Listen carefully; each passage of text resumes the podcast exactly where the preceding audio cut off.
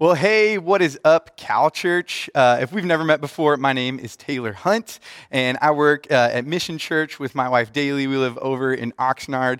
Um, and man, I'm just grateful to, to, be here with you guys today as Pastor Brad is gone. Um, but don't worry, Brad is going to be back next week. Uh, you know, I feel like I'm kind of like the stray dog of Cal Church. You know, you scratched my belly once, scratched my ear, gave me a little bit of food to eat, and man, now you just can't get rid of me um, because I just get to come around from time to time whenever Brad is out um, and get to hang out with you guys. And so I'm so excited to get to be back here because I love, man, that Cal Church is a place for anyone and everyone, for mutts and strays, for purebreds, uh, for soccer moms and single dads, for the burnt out, the broken, the OGs, the wannabes, man, for anybody and everybody to hear about the hope that we have in Jesus.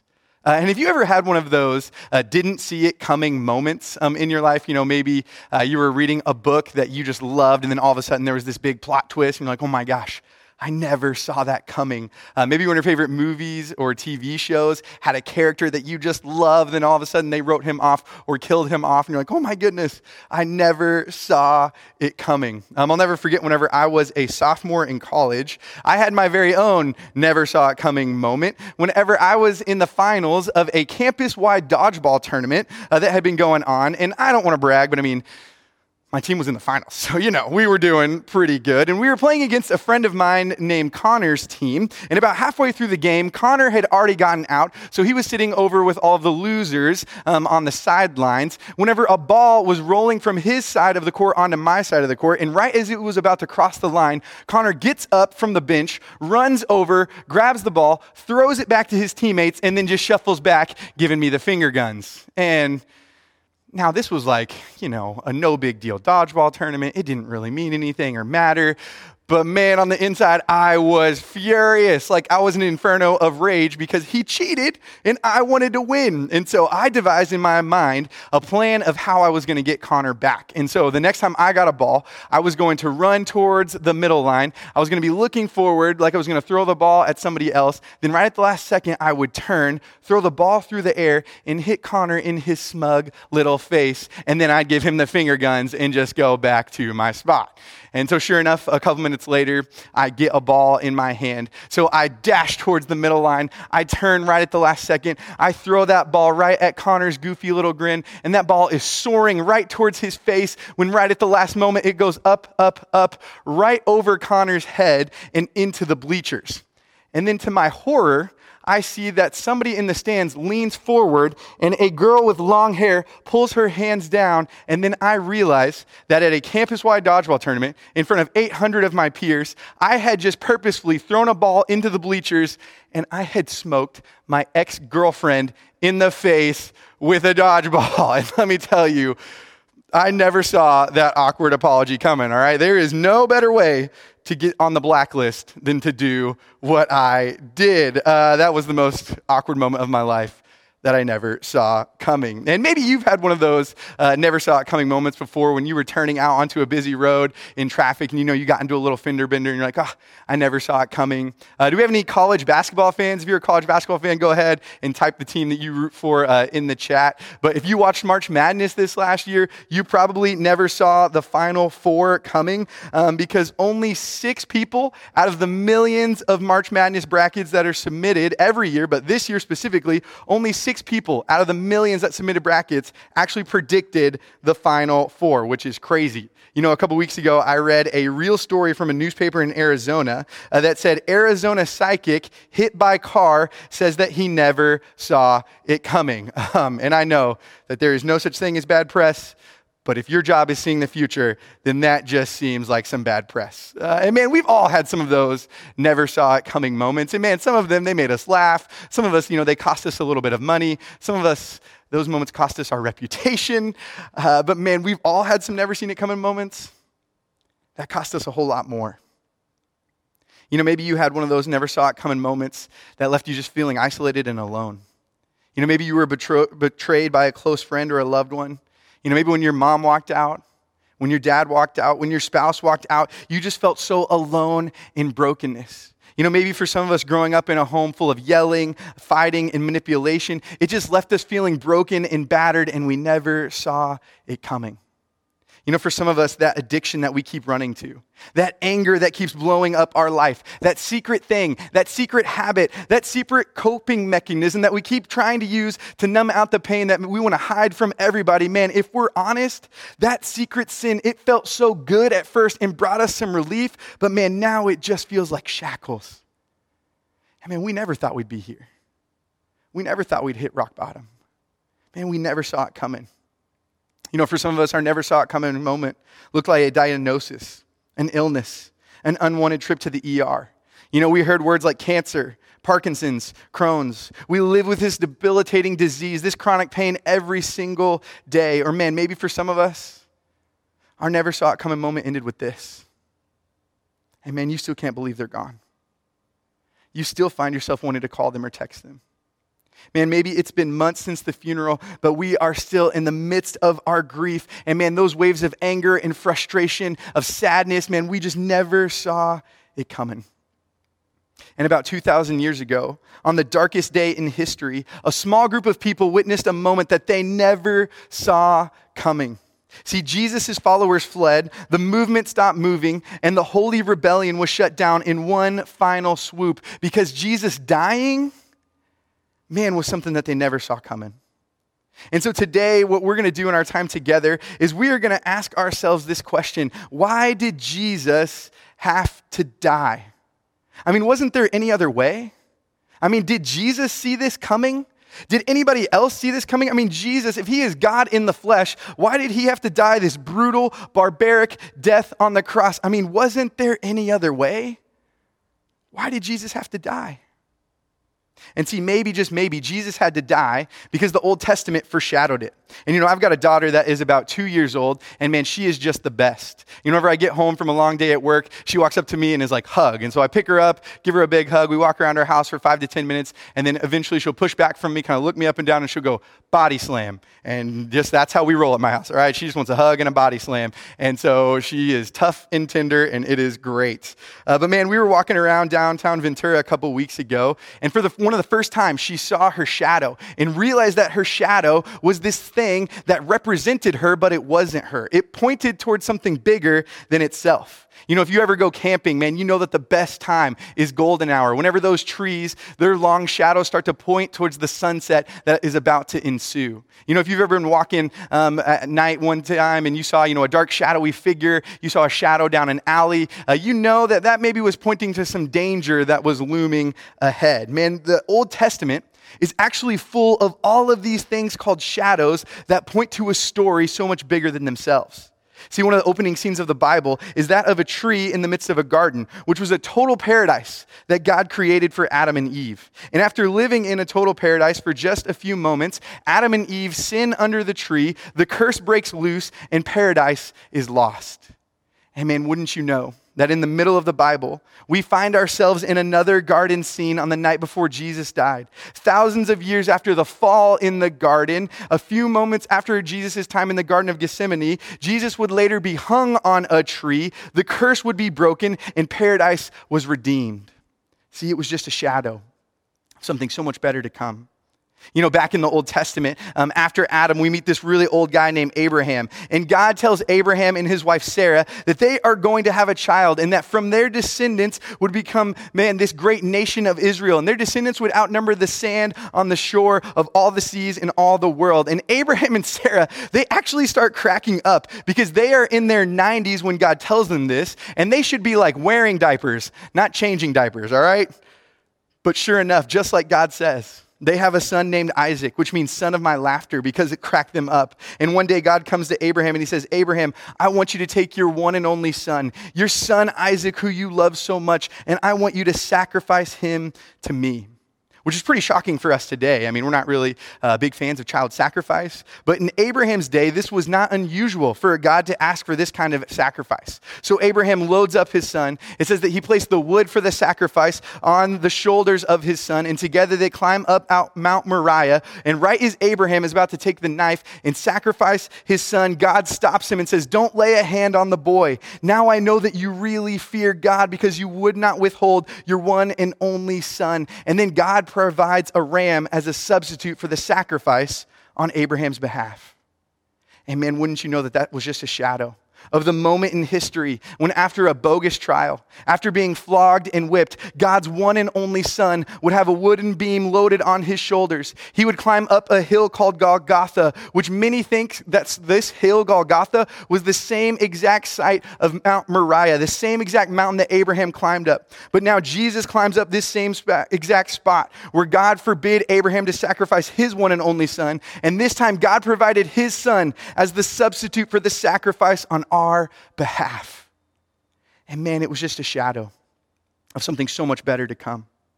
In five or six hundred years after Isaac's uh, wonderful camping trip with his dad, uh, he's going to need some therapy after that. Man, just like God promised, their descendants have been made into a great nation, the nation of Israel. But here's the problem the Israelites are now slaves in Egypt and are subject to oppression and brutal conditions. And in the Exodus story, God comes to a guy named Moses and says, Moses, I'm going to use you to deliver my people. And Moses was just a shadow of another deliverer that was to come.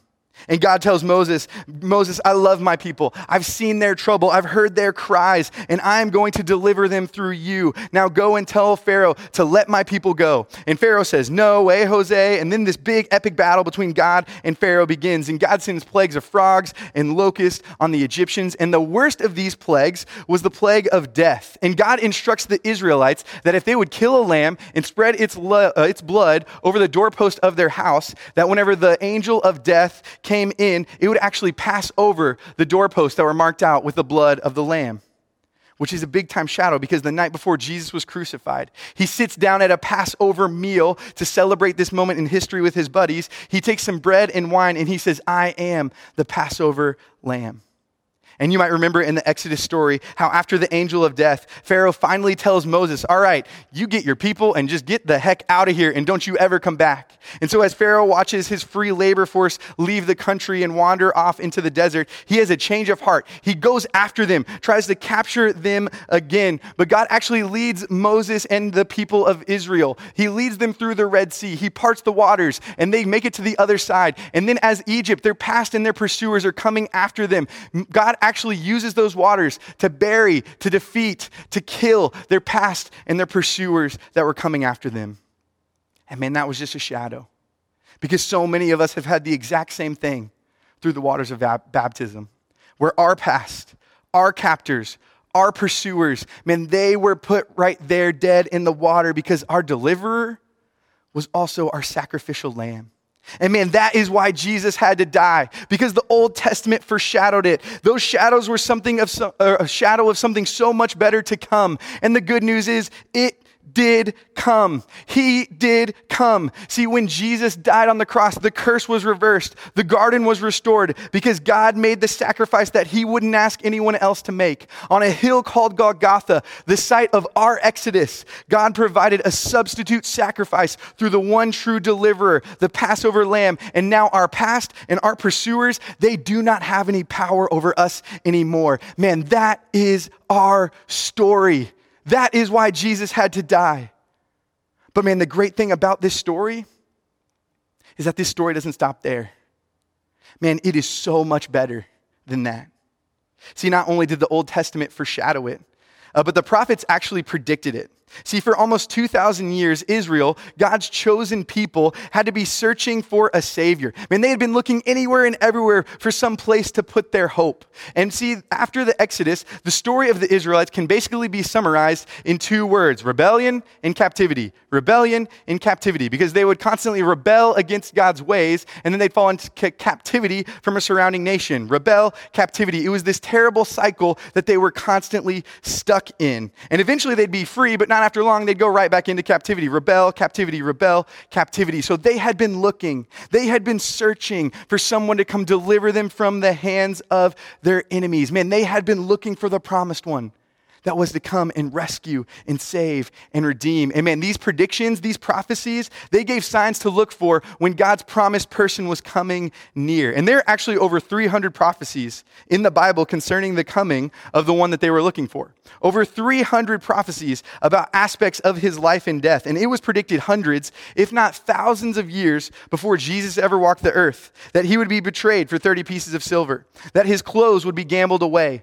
that his hands and feet would be pierced that his bones would not be broken, and that Jesus would be buried in a rich man's grave. And man, those are just a few of the hundreds of prophecies about Jesus. And you know, a, pro- a professor uh, at Westmont College in Santa Barbara actually wanted to calculate the probability of one man fulfilling the major prophecies concerning the Messiah. So, with the help of over 600 university students, he created a system to assign a numerical probability to each one of the prophecies about Jesus. And so, after examining only eight of these different prophecies, they conservatively estimate that the chance of one man fulfilling all eight of these prophecies is 1 times 10 to the 17th, which is a number so big that I don't even know how to say it. I mean, that would be like filling the state of Texas two feet deep with silver dollars, marking one of those silver dollars with an X, throwing it into the middle of the state, then having bulldozers mix all of those silver dollars all around, then going to one of your buddies, handing him a blindfold, and saying, Good luck. you got one shot to pick the one that's marked.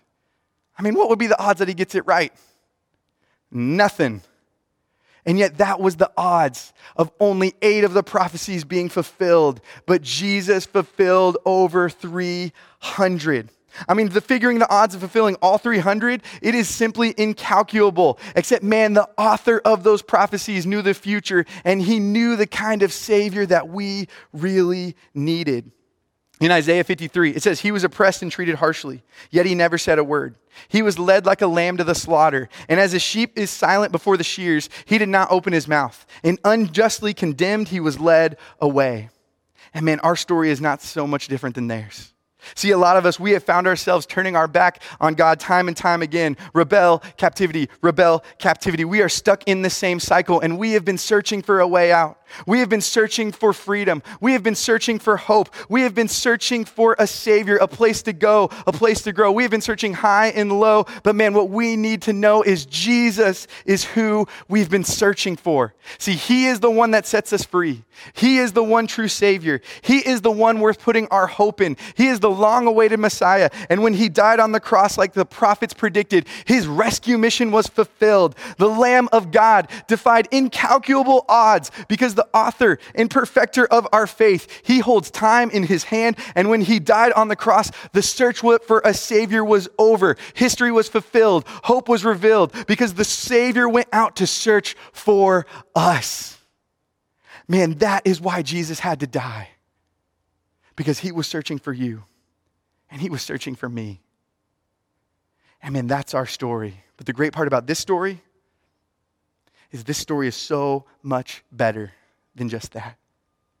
See, Jesus not only died because the Old Testament foreshadowed it, he not only died because the prophets predicted it, but he died because our sin demanded it. And so he had to atone for our sin. And you know, that word atone isn't really a word that we use a lot. You know, we're not like, I'm going to go do some atoning this weekend, or like, man, I'm so mad that guy atoned me. Like, we don't ever use that word, but it's actually two English words that mean at one ment. And it means that there's a state of togetherness, an agreement of one ment between two people or two parties. That two people who were estranged have now been brought together in a right relationship. You know, I heard a story one time uh, about a preschool Sunday teacher, Sunday school teacher, who had a Bible in her class. She held it up in front of her kids and she said, Okay, boys and girls, what is this? And one of the kids raised their hands and said, It's a Bible. And the teacher said, Yes, it's a Bible. And the Bible is wonderful. And then the teacher asked the kids, Okay, now who can tell me what the Bible is about? And the kid raised his hand and said, Jesus. And the teacher said, Yes. And Jesus is wonderful.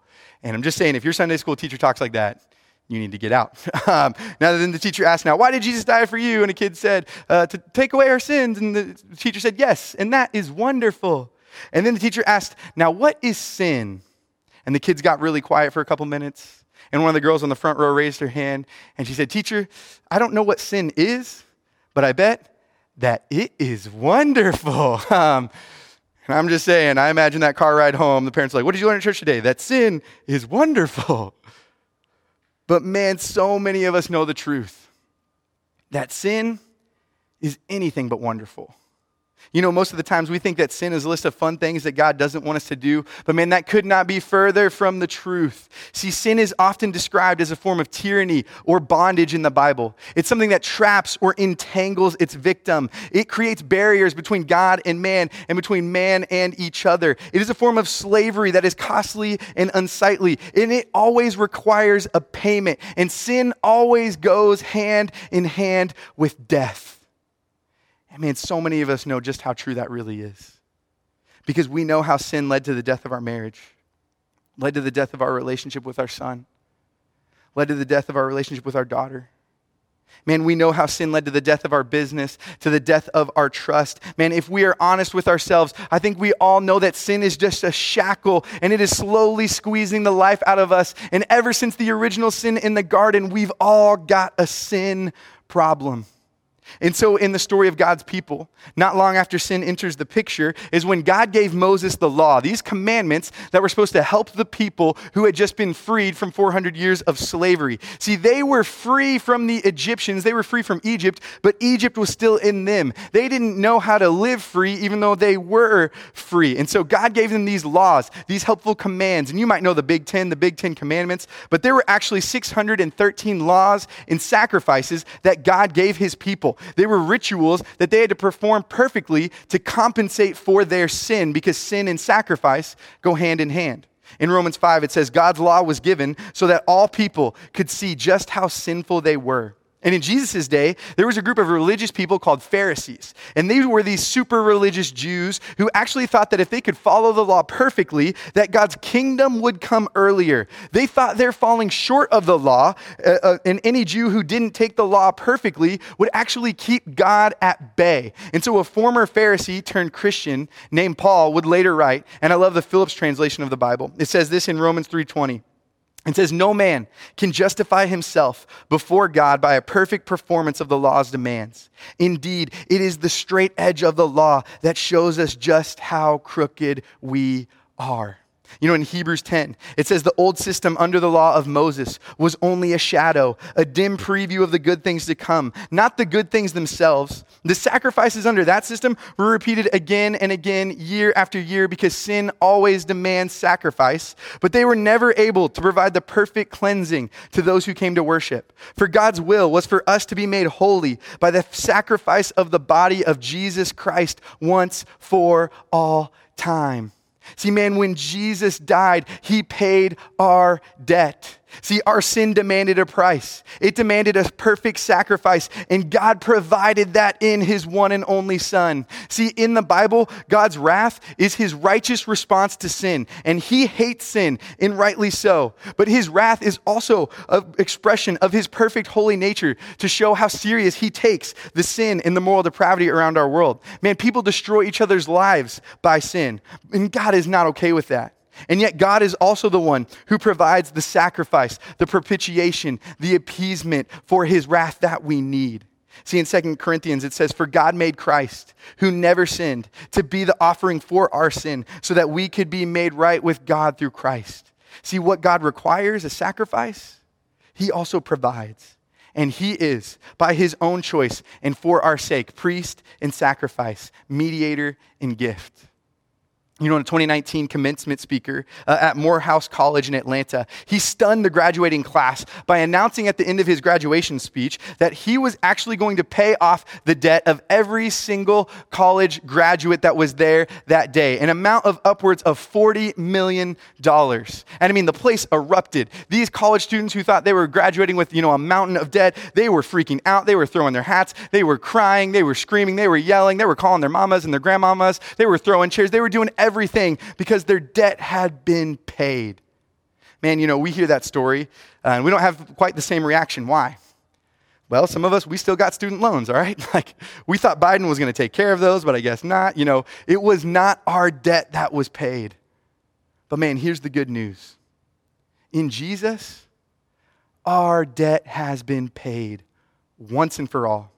See, when Jesus died, man, God was coming for us. And there is now no separation, no temple needed, no high priest needed, no mediator needed, no intercession needed, no intercessor needed except for one. And man, He came to get us. He came to pay off our debt. He came to make our payment. He came to buy us back. He came to appease His own wrath. But man, the great part of this story, that is our story, is that it is so much better than that. See, when Jesus died, He not only paid our debt, but man, he defeated our enemy, death. See, the stats are pretty clear on this. Uh, one out of every one humans will die. You know, the scoreboard of humanity reads death 100 billion, humanity zero. But in Romans 5, it says this For the sin of this one man, Adam, God chose, de- or, or Adam caused death to rule over many. But even greater is God's wonderful grace and his gift of righteousness for all who receive it will live in triumph over sin and death through the one man, Jesus Christ. See, three days after Jesus was laying lifeless, stone cold dead in a dark tomb. Three days after his friends and followers have deserted him. Three days after they have been scattered and tattered and battered. Man, nobody expected him to die. Three days after the darkest day in their life, hope was gone. The movement stopped moving and they had failed. Death had won. But three days later, as the sun began to rise on the third morning, Darkness had settled over the land when suddenly, on the, uh, on the first rays of sunlight, a whisper came that said, Arise, my son. And suddenly that dead heart started beating. That lifeless body started to have blood course through its vein. Man, oxygen began to fill his lungs. His fingers started to twitch, and Jesus, the dead man, rose to life. You know, I heard one old preacher say that every grave has tracks going into it, but only one grave has tracks going out. See, no one saw this coming. No one expected this to happen. Suddenly, where there was no hope, now there was hope. Where there was only pain, now there was peace. Where there was fear, now there was comfort. Death was defeated, hell was depleted. Jesus is alive. Amen. that is why he had to die. Amen. for the first time in all of history, the scoreboard of humanity read death 100 billion, humanity won. Amen. One day that score too will change. You know, in the book of Revelation, John writes of that day when he says, Then I saw a new heaven and a new earth. For the old heaven and the old earth had disappeared, and the sea was gone, and I saw the holy city, the new Jerusalem, coming down from God out of heaven like a bride, beautifully dressed for her husband. And I heard a loud shout from the throne saying, Look, God's home is now among his people, and he will live with them, and they will be his people, and God himself will be with them, and he will wipe every tear from their eyes, and there will be no more death, no more sorrow, no more crying, no more pain. All these things are gone forever. And man, what's so cool is whenever you read the book of Revelation, what you see is that this city is actually a garden city. And man, it's just a shadow of what is to come. See, in God's new kingdom, there will be no more broken homes. There will be no more isolation. There will be no more abusive dads. There will be no more yelling matches, no more trauma, no more pain, no more hitting, no more hurting. There will be no more addiction.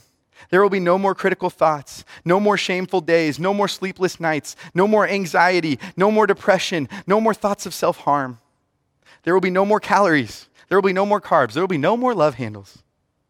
Man, there will be no more sickness, no more cancer, no more strokes, no more chronic pain, no more Parkinson's, no more painful days, no more sleepless nights. There will be no more bulimia, no more anorexia, no more chemo, no more ER visits, no more broken bones, no more diseases. There will be no more funerals.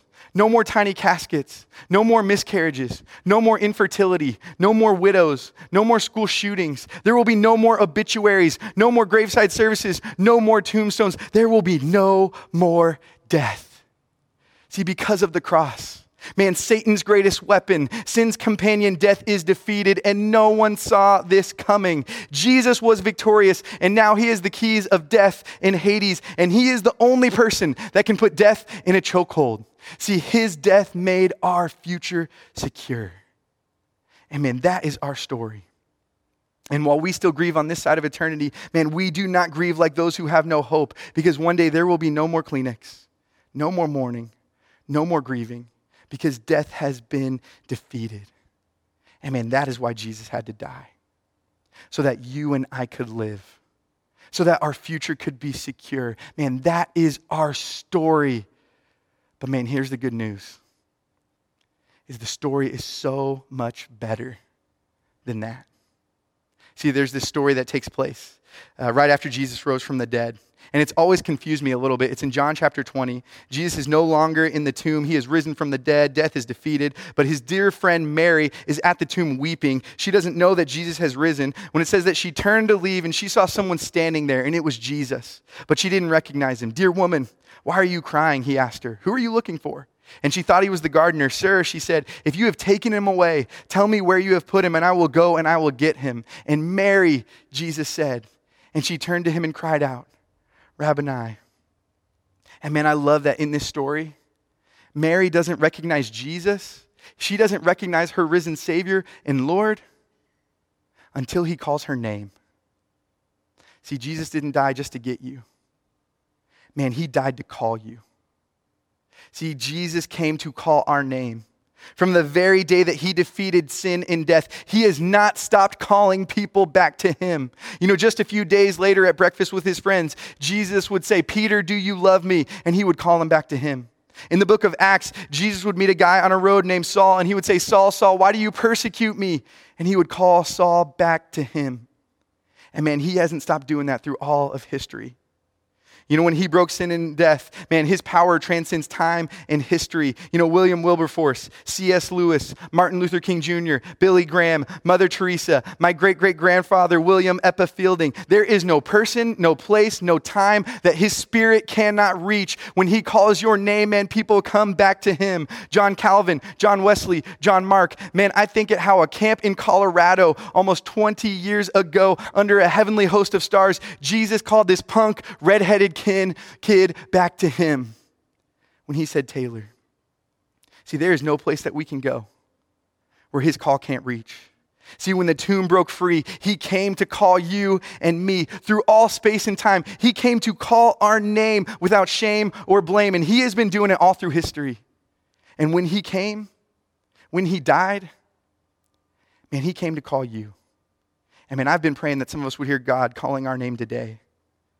And whether for the first time or the first time in a long time, He wants to call us back to Him. See, whether we've ran, whether we've never heard, whether we're lost and we haven't been found, whether we're found but really we're lost, man, He came to call our name. So, Abigail, Adrena, Alex, Alexis, Amanda, Amy, Andy, Angelo, Armando, Barbara, Barrett, Bill, Bob, Brent, Brad, Bryce, man, Jesus came to pay your price. Carlos, Chase, Christy, Corey, Dan, Danny, Darlene, Deborah, Donna, Doug, Dwight, Ed, Elias, Emily, Emma, Freeland, Gabriel, Gavin, Grayson. He came to secure your future.